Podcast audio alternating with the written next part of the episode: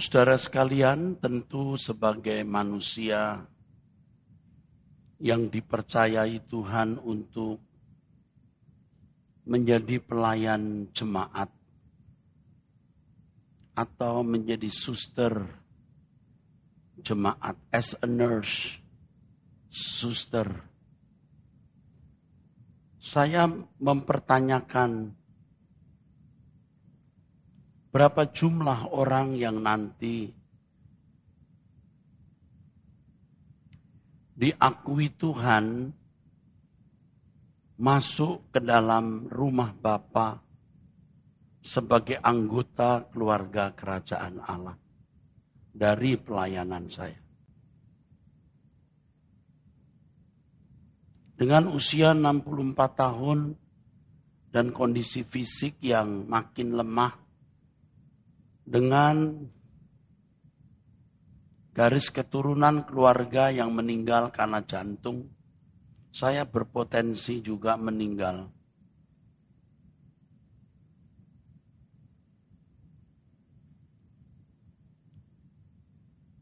Karena riwayat, ada riwayat keluarga ini. Saya tidak menginginkan mati muda, tetapi segala kemungkinan bisa terjadi, saudara. Dan ini memang gen. Ya. Pembuluh arteri darah saya lebih kecil dari orang dan lain sebagainya. Belum penyumbatannya. Maka saya bertanya, kalau saya meninggal dunia nanti lalu Tuhan mengadakan perhitungan, saya memperkarakan, mempersoalkan berapa banyak orang yang masuk surga hasil dari pelayanan saya.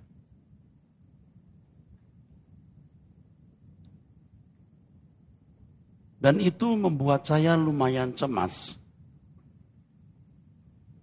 Artinya ada ketidakpuasan di dalam diri saya. Seperti pedagang mau untung banyak. Tentu saya juga mau untung banyak. Artinya banyak orang yang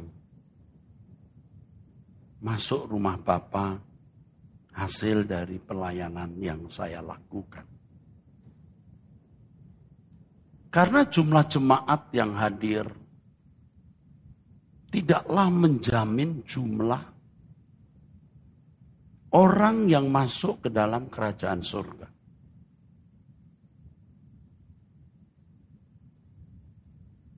Firman Tuhan mengatakan, saudaraku, di dalam Matius 22 ayat yang ke-14. Sebab banyak yang dipanggil, tetapi sedikit yang dipilih. Jadi dari sekian banyak orang ini, tidak semua masuk surga.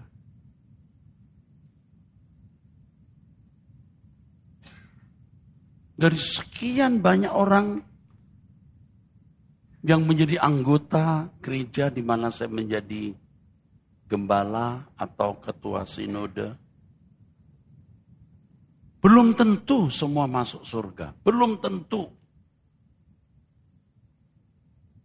Saya tidak boleh memastikan bahwa ada saudara yang mau masuk neraka.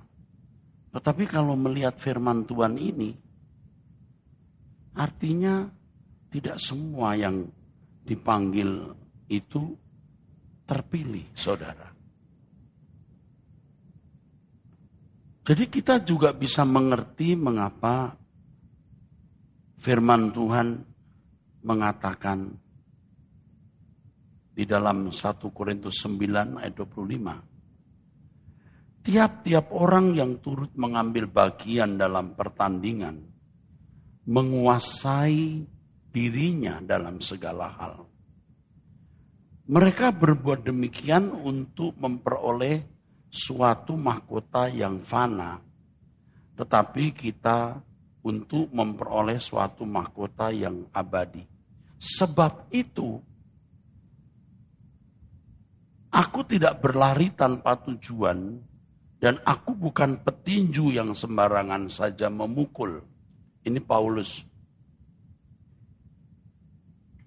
Tetapi aku melatih tubuhku dan menguasai seluruhnya. Supaya sesudah memberitakan Injil kepada orang lain, jangan aku sendiri ditolak. Ini bukan ditolak manusia, saudara. Sebab ayat-ayat sebelumnya Paulus mengatakan, aku tak peduli. Bukan saja kepada orang. Aku juga tidak peduli dengan cara rasul-rasul lain. Kalau rasul-rasul lain ya bisa mendapatkan nafkah dari pelayanannya, aku dengan tanganku aku bekerja untuk mencukupi kebutuhanku. Yang saudara tahu bahwa Paulus membuat kemah untuk biaya pelayanannya. Saudara, seorang rasul memiliki kecemasan. Jangan aku yang sudah memberitakan Injil, aku ditolak. Maka aku melatih tubuhku dan menguasai seluruhnya. Dan juga di ayat ini, perjalanan hidup kita digambarkan, diilustrasikan, dianalogikan dengan orang yang ada dalam gelanggang pertandingan. Semua peserta turut berlari, tapi tidak semua jadi juara. Saya mengatakan ini bukan bermaksud mau melukai saudara, tetapi memberikan semacam alarm, alarm, warning Supaya saudara jangan anggap sepele persoalan terpilih dan tidak. Sebab banyak orang yang tidak peduli apakah nanti aku diterima di kemah abadi, di rumah Bapa atau tidak. Tidak peduli. Banyak persoalan hidup yang saudara gumuli. Saya mengerti. Banyak kebutuhan hidup yang mendesak saudara. Yang oleh karenanya saudara menggeliat. Melakukan berbagai aktivitas. Sehingga saudara tidak memiliki fokus terhadap kehidupan kekal. Padahal saudara, justru itulah yang terpenting dan mestinya itulah satu-satunya yang menjadi tujuan kita. Seperti Paulus mengatakan, aku bukan pelari yang tidak tahu tujuannya. Aku berlari dengan tujuan Bukan petinju yang sembarangan saja memukul. Jadi bukan hanya aktif. Saudara aktif dalam kegiatan dan banyak kegiatan. Tapi apa tujuan dari semua itu?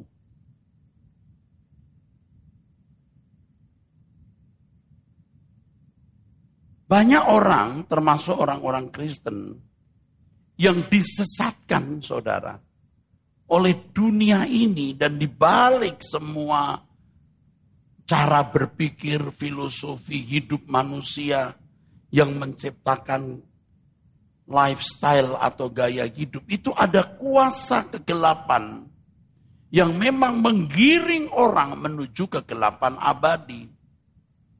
Dan banyak orang tidak alert, banyak orang tidak waspada, banyak orang tidak ngeh bahwa ia sedang digiring menuju kegelapan abadi, saudara. Banyak kegiatan, tetapi apa tujuan dari semua kegiatan tersebut?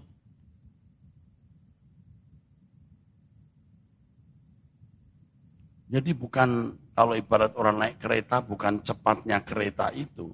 Tapi ke mana arah kereta tersebut? Dan saudara pada kesempatan ini, Saya ajak untuk teduh, dia merenung. Apa tujuan hidup saudara? Kedengarannya ini filosofis ya. Filosofis. Ya.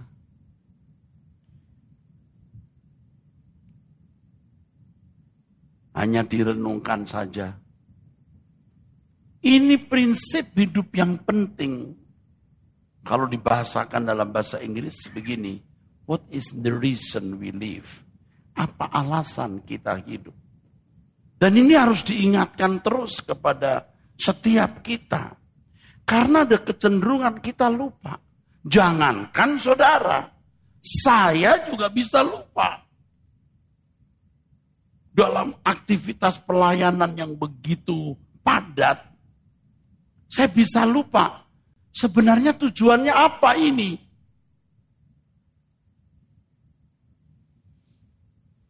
Kita bisa terjebak dalam kebodohan. Maaf ya kalau saya atau kami Kepuasan jemaat datang banyak. Kepuasan performan penampilan gereja yang bagus, musik yang bagus, jemaat juga girang, meriah. Lalu kita hanyut dalam siklus rutinitas pelayanan. Minggu ke gereja, nanti di pertengahan minggu ada kegiatan apa, ada yang meninggal, kita Eh, layani, nanti ada yang ulang tahun, atau yang mengundang supaya mendoakan rumah baru atau membuka kantor baru dan lain sebagainya. Kita terjebak dalam siklus kegiatan sampai kita lupa apa tujuannya. Apalagi kalau kita terpapar oleh virus materialisme pendeta juga bisa kena virus ini. Melihat saldo, wah kurang banyak. Bagaimana supaya bisa ditambah? Lihat mobil bagus, mobil orang. Wah bagaimana bisa punya mobil seperti itu?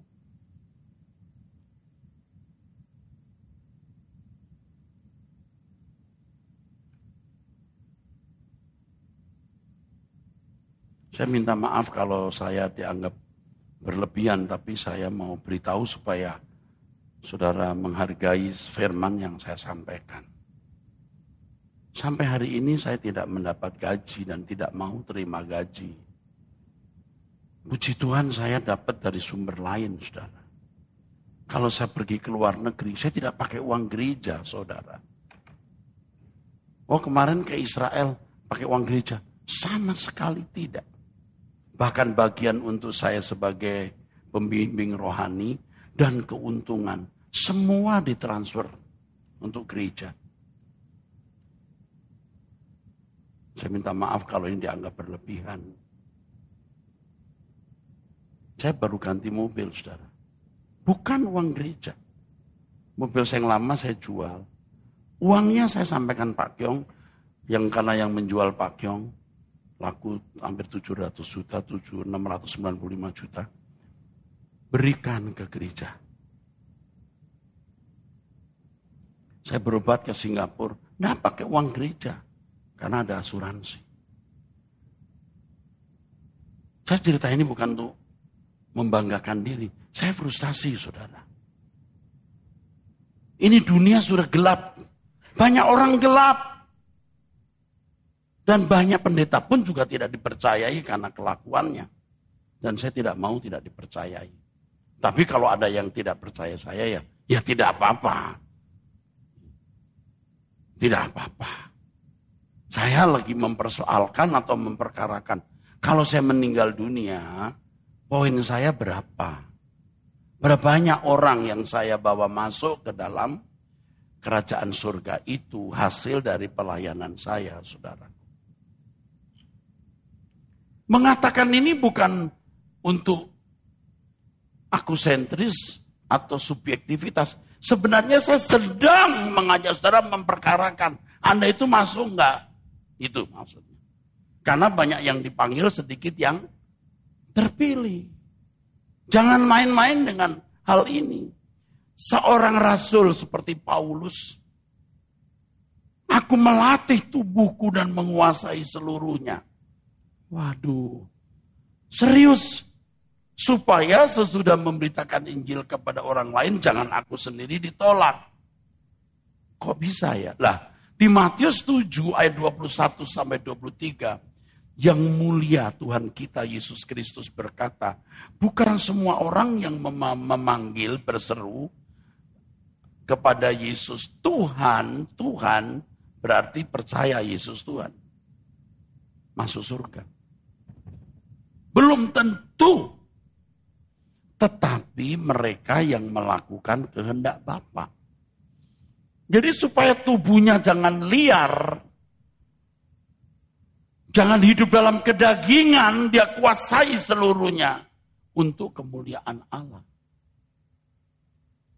Jangan sampai dia yang sudah memberitakan Injil, sudah jadi pelayan Tuhan maksudnya, ditolak Sebab di Matius 7 ayat 21 23 itu orang-orang yang ditolak oleh Tuhan Yesus itu sudah mengusir setan. Sudah mengadakan mujizat. Sudah bernubuat. Sudah menyembuhkan orang sakit. Hebat loh. Berprestasi dalam pelayanan. Tapi tidak jaminan ia diterima masuk ke dalam kerajaan surga. Sebab yang melak, yang masuk kerajaan surga itu yang melakukan kehendak Bapa. Jadi tidak kebetulan Bapak Ibu hari ini hadir. Ini jumlahnya banyak ya sampai ke belakang. Tadi juga waktu saya datang ini mobil kok banyak banget ya. Saya tanya kepada Pak Ivan Junior, banyak yang hadir. Iya, Saya, saya beritahu kemarin saya ketemu dua keluarga ya, yang berbeda. Saya arahkan ke Pluit di sini jam 9. Tidak tahu hadir atau tidak. Pertanyaan bagi saudara adalah, apakah saudara melakukan kehendak Bapak? Maka pelayanan saya harus, saya Pak Mak dan yang lain, harus terfokus jemaat mengalami perubahan pendewasaan rohani sampai diakui oleh Tuhan Yesus telah melakukan kehendak Bapa. Pertanyaan saya kepada saudara, Saudara sudah melakukan kehendak Bapak belum? Seberapa saudara sudah melakukan kehendak Bapak? Bapak Ibu, itu juga pertanyaan saya kepada diri saya sendiri. Sudah melakukan kehendak Bapak belum? Jadi kalau ada dosa sekecil apa pun kita akui. Lalu kita berjuang untuk tidak melakukannya lagi. Sekecil, sehalus apa pun kesalahan itu. Dan harus dalam ketekunan, menit ke menit. Bukan hanya dari hari ke hari ya, menit ke menit. Karena setiap menit kita bisa berbuat salah. Dan saya mesti bersaksi kepada saudara bahwa saya juga mengalami frustasi. Kok salah lagi ya? Kok meleset lagi ya? Wah. Dan kalau orang mengalami proses seperti itu, itu proses bagus. Seperti orang yang belajar, yang memanah atau menembak, meleset lagi ya. Atau orang yang lari atau berenang, kok tidak ada kemajuannya. Kalau secara dagang, Kok nggak ada maju-majunya ya? Nah, lebih dari semua prestasi dalam hidup ini, seberapa kita makin melakukan kehendak Allah, itu kita harus tahu Dan roh kudus pasti memberitahu. Tidak mungkin roh kudus diam. Tahap demi tahap pasti kita tahu. Karena Bapak bekerja dalam segala hal mendatangkan kebaikan. Satu ujian Tuhan berikan kita lewati, Tuhan beri ujian yang lebih berat. Kita lewati, Tuhan beri ujian yang tingkatnya lebih tinggi. Tadi lagunya setiap tarikan nafasku ya. Terus referennya menyenangkanmu ya. Suatu suatu hari saudara, bangun pagi saudara, bangun pagi. Dalam pergumulan bagaimana menjadi berkenan. Takut saudara. Gini saudara. Kalau kita menghadap Tuhan dan pasti kita akan menghadap Tuhan. Tuhan berasa nggak bahwa kita telah menyenangkan dia? Dan kita mempersoalkan sejak hari ini. Tuhan merasa nggak disenangkan. Seperti kita orang tua, kita kan berasa anak kita menyenangkan kita atau tidak, saudara. Nah dalam pergumulan itu, bangun pagi, wah Tuhan, aku yang banyak bacot, maaf ya katanya kasarnya, banyak bicara di mimbar soal kesucian. Aku sendiri sudah benar belum. Nah kalau kalau aku belum, kok naif sekali, munafik, menipu, Lalu saya nyanyi lagu ini. Terkarang lagu ini pagi itu. Ku hanya ingin mengasihimu. Dengan segenap hati dan jiwaku. Dengan segenap akal, budi dan kekuatanku. Hari ini dan selamanya. Ku hanya ingin menyenangkanmu. Segala perkara setiap waktu. Jadi segala perkara sejak hidup di bumi sampai nanti di surga. Aku mau menyenangkan engkau.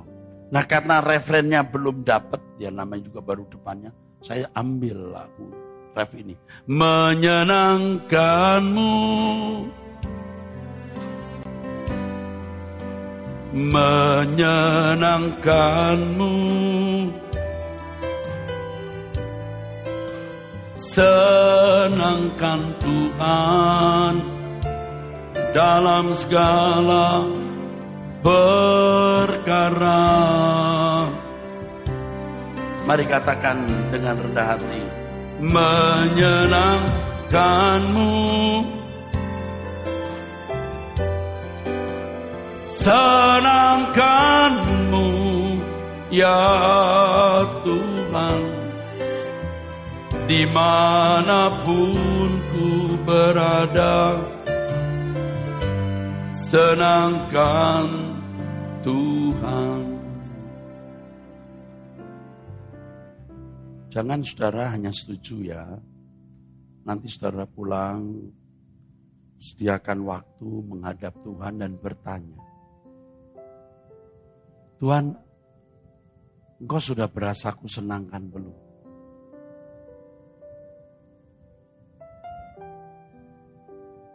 Waktu anak kita masih kecil, dia berkata, aku sayang mami. Nyes hati kita. Ya, papa, mama, papi, mami nyes. Berdipeluk anaknya. Walaupun anaknya masih nakal, belum bisa membantu orang tua, merepotkan. Tapi kita begitu berkata, sayang mami, nyes. Tapi ketika umur 15 tahun, bilang, sayang mami, itu ada harganya.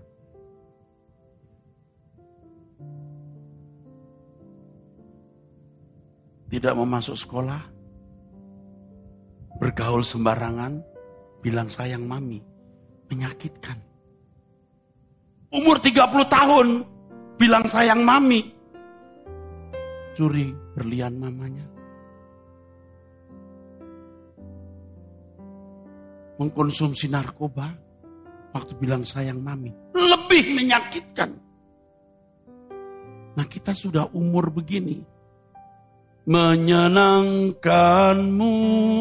Tapi kita nggak buat apa-apa untuk menyenangkan Tuhan. Itu menyakitkan.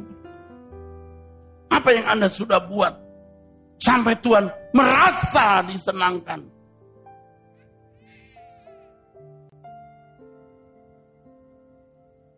Saya mewakili Tuhan untuk bicara kepada saudara. Saudara berkata, ah berlebihan, terserah saya juru bicaranya dan saya akan bertanggung jawab di hadapan Tuhan suatu hari. Apa yang kamu ajar kepada jemaat? Kok nggak ada yang masuk surga? Kok nggak ada yang melakukan kehendak Bapak? Kamu ngomong apa? Jangan sampai saya ngomong. Ya saya ngomong perpuluhan lah. Ya saya ngomong lah, diberkati lah usaha mereka. Saya ngomonglah bagaimana mereka punya rumah tangga bahagia, sukses dalam studi dan karir. Itu kan yang dibutuhkan. Ini pendeta jawab begitu. Saya tahu Anda butuh itu. Dan itu bukan masalah besar. Orang dunia tidak bertuhan pun juga bisa sukses, saudaraku. Dan banyak orang kaya di dunia ini orang yang tidak bertuhan. Tapi yang lebih dari semua fasilitas lahiriah itu, keberkenanan di hadapan Tuhan. Saudara persoalkan tidak. Tanya enggak ke Tuhan. Aku ini sudah menyenangkan Tuhan belum? Sampai saudara tidak yakin Tuhan bisa bicara. Tuhan bicara. Anda sampai enggak yakin Tuhan mau bicara. Tuhan bisa bicara, Anda bisa mendengar. Sak saking jauhnya hidup saudara dari persekutuan dengan Tuhan. Saudara masih punya kesempatan pulang, berbalik kepada Tuhan. Kita bersyukur di gereja yang lagu-lagunya mengarahkan kita menjadi militan, saudara. Ku hanya ingin mengasihimu dengan segenap hati dan jiwaku. Dengan segenap akal, budi dan kekuatanku hari ini dan selamanya. Ku hanya ingin sering berdoa, berlutut. Bukan mau pamer diri. Memang demikian. Nanti kadang-kadang saya, supaya tidak mengganggu istri, saya bergeser ke ruang pakaian. Di antara pakaian saya berlutut. Istri saya sampai nanya, seberapa berat masalahmu sampai kamu begini? Kamu itu gak wajar loh Pak. Saya berkata, mamaku sudah tua. Aku mau mengakhiri sisa hidupku dengan baik. Supaya khotbahku diurapi, orang berubah. Gereja banyak duit, bukan untukku. Bisa bangun sekolah. Bisa menolong orang-orang miskin di daerah. Hamba-hamba Tuhan. Bikin sekolah-sekolah umum di daerah Bukan supaya saya dapat bagian. Bagian saya di keke kanan. Doa pagi, tengah, mengalam. Ada apa kamu ini? Serius. Tanya istri saya begitu, Mary, Ibu Mary. Tanya. Istriku sampai begitu. Seberapa besar masalahmu sampai kamu begini? Kamu gak wajar loh. Memang saya gak wajar. Dunia ini sudah gelap begini. Sebanyak mungkin kita mau bawa orang ke surga. Kalau saya khotbah tanpa hati yang benar karena saya tidak bergumul hanya ngomong doang. kurang menyentuh. Sudah begini saja belum tentu orang berubah. Jangan main-main Bapak Ibu. Bapak Ibu udah terlalu jauh. Atau agak jauh. Ayo balik ke Tuhan. Cari Tuhan. Bangun pagi berdoa. Ada waktu menghadap Tuhan. Dan khususnya terkait dengan tema pada hari ini. Saudara persoalkan Saudara seberapa benar-benar telah menyenangkan hati Tuhan. Sudah banyak hal kita lakukan untuk menyenangkan diri kita. Sudah banyak hal kita lakukan dengan segenap hati untuk tujuan-tujuan tertentu. Aktif, giat, sibuk. What is the reason you live? Apa alasan saudara hidup?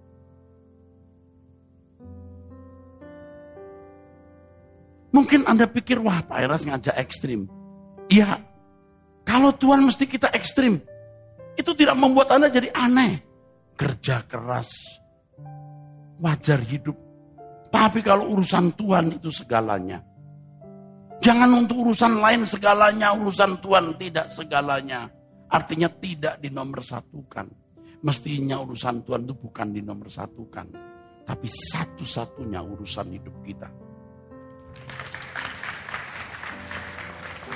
Saudara tidak saya sesatkan, tidak saudaraku. Coba saudara menghitung seberapa saudara telah melakukan sesuatu atau telah mengisi hidup saudara. Seberapa saudara benar-benar telah menyenangkan Tuhan. Melakukan kehendak Bapak itu menyenangkan Tuhan.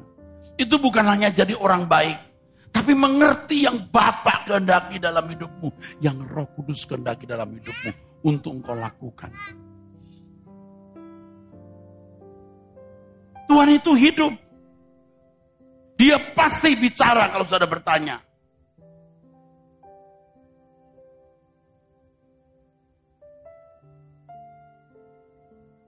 Tidak ada ruginya saudara lakukan ini. Tidak mengganggu bisnis kegiatan hidup saudara bahkan akan menunjang. Karena ketika saudara menyenangkan Tuhan, tidak ada yang bisa lawan saudara. Tuhan pasti lindungi pelihara saudara dan saudara menjadi istimewa di mata Tuhan.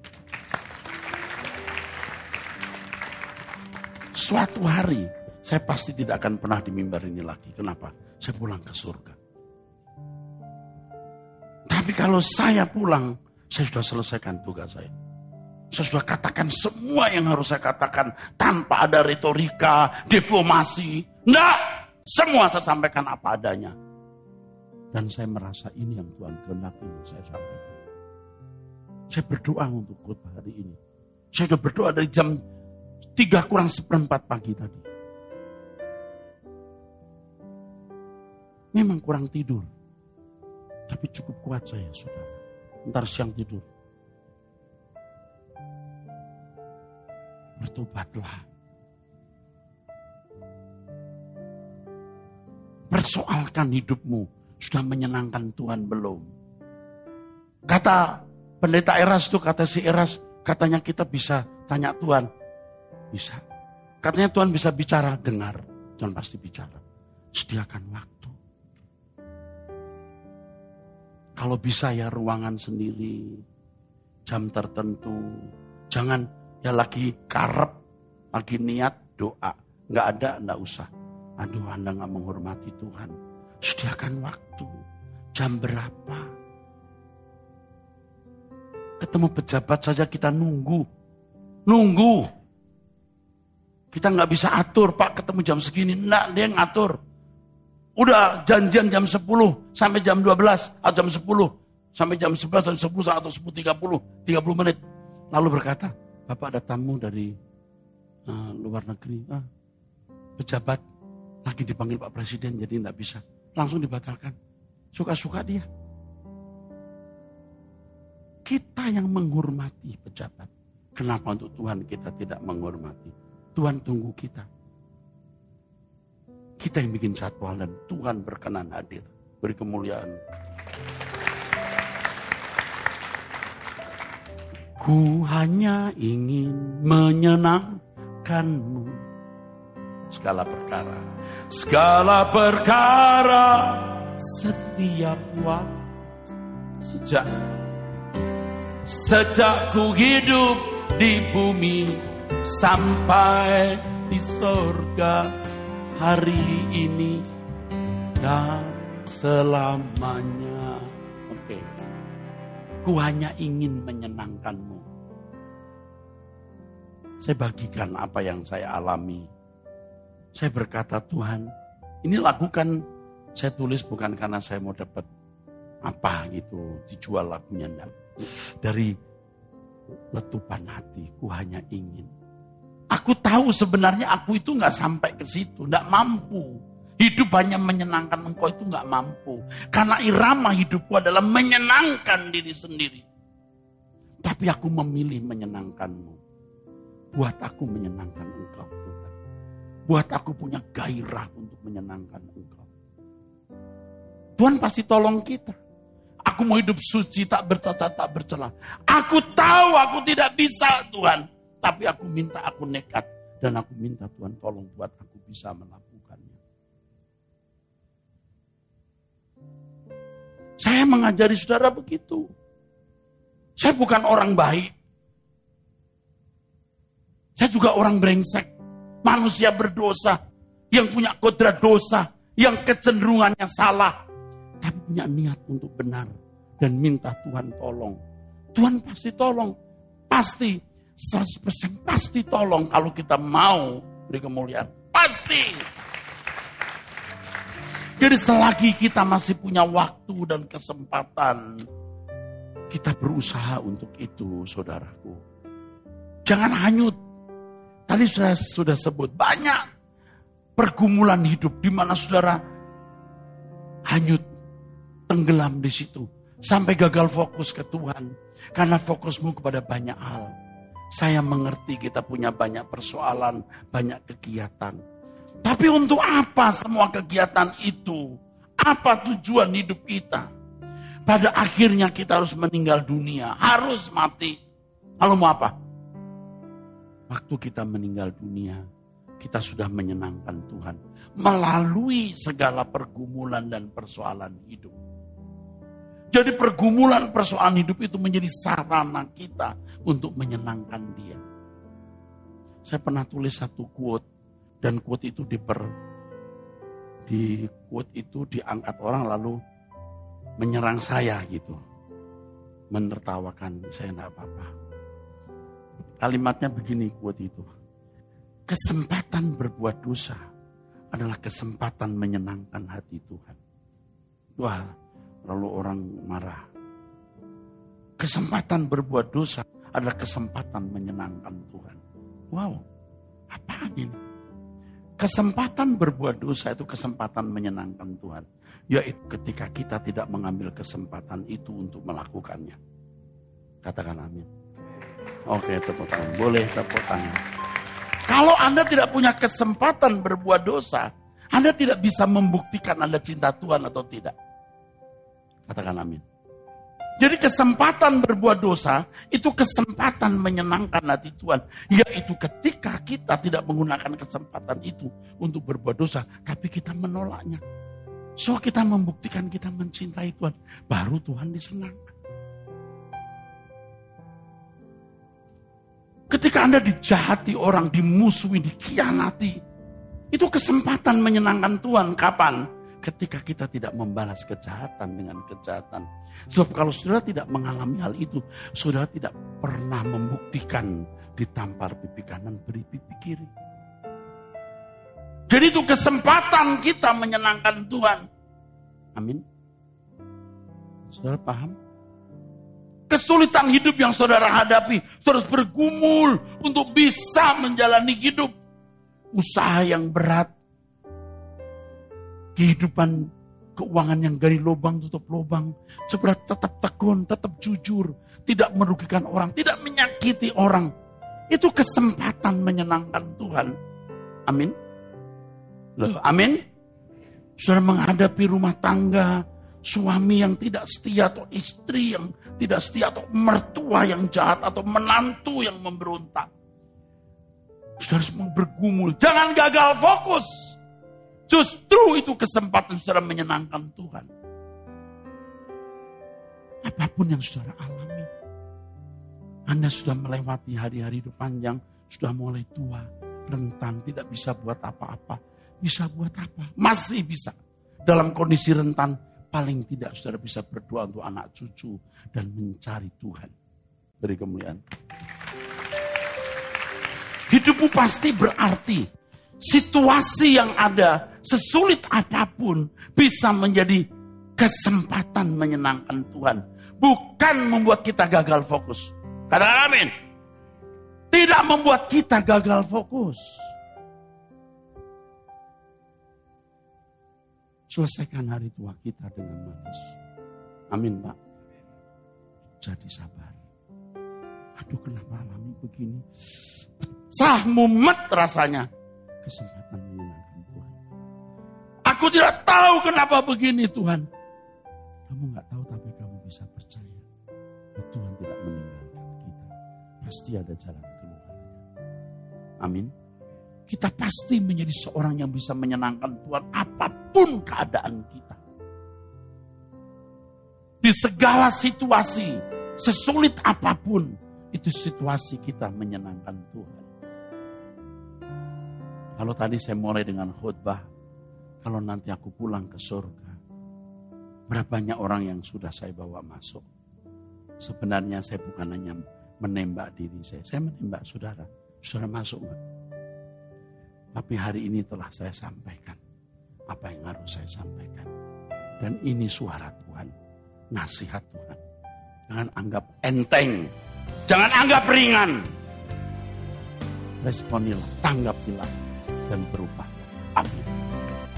Bagi Bapak, Ibu, Saudara-saudari yang terpanggil untuk mendukung pelayanan GSKI Pluit dapat memberikan persembahan ke rekening BCA KCU Pluit dengan nomor 1686533388. Sekali lagi, 1686533388 atas nama GSKI Pluit. Terima kasih atas dukungan persembahan saudara. Tuhan Yesus memberkati.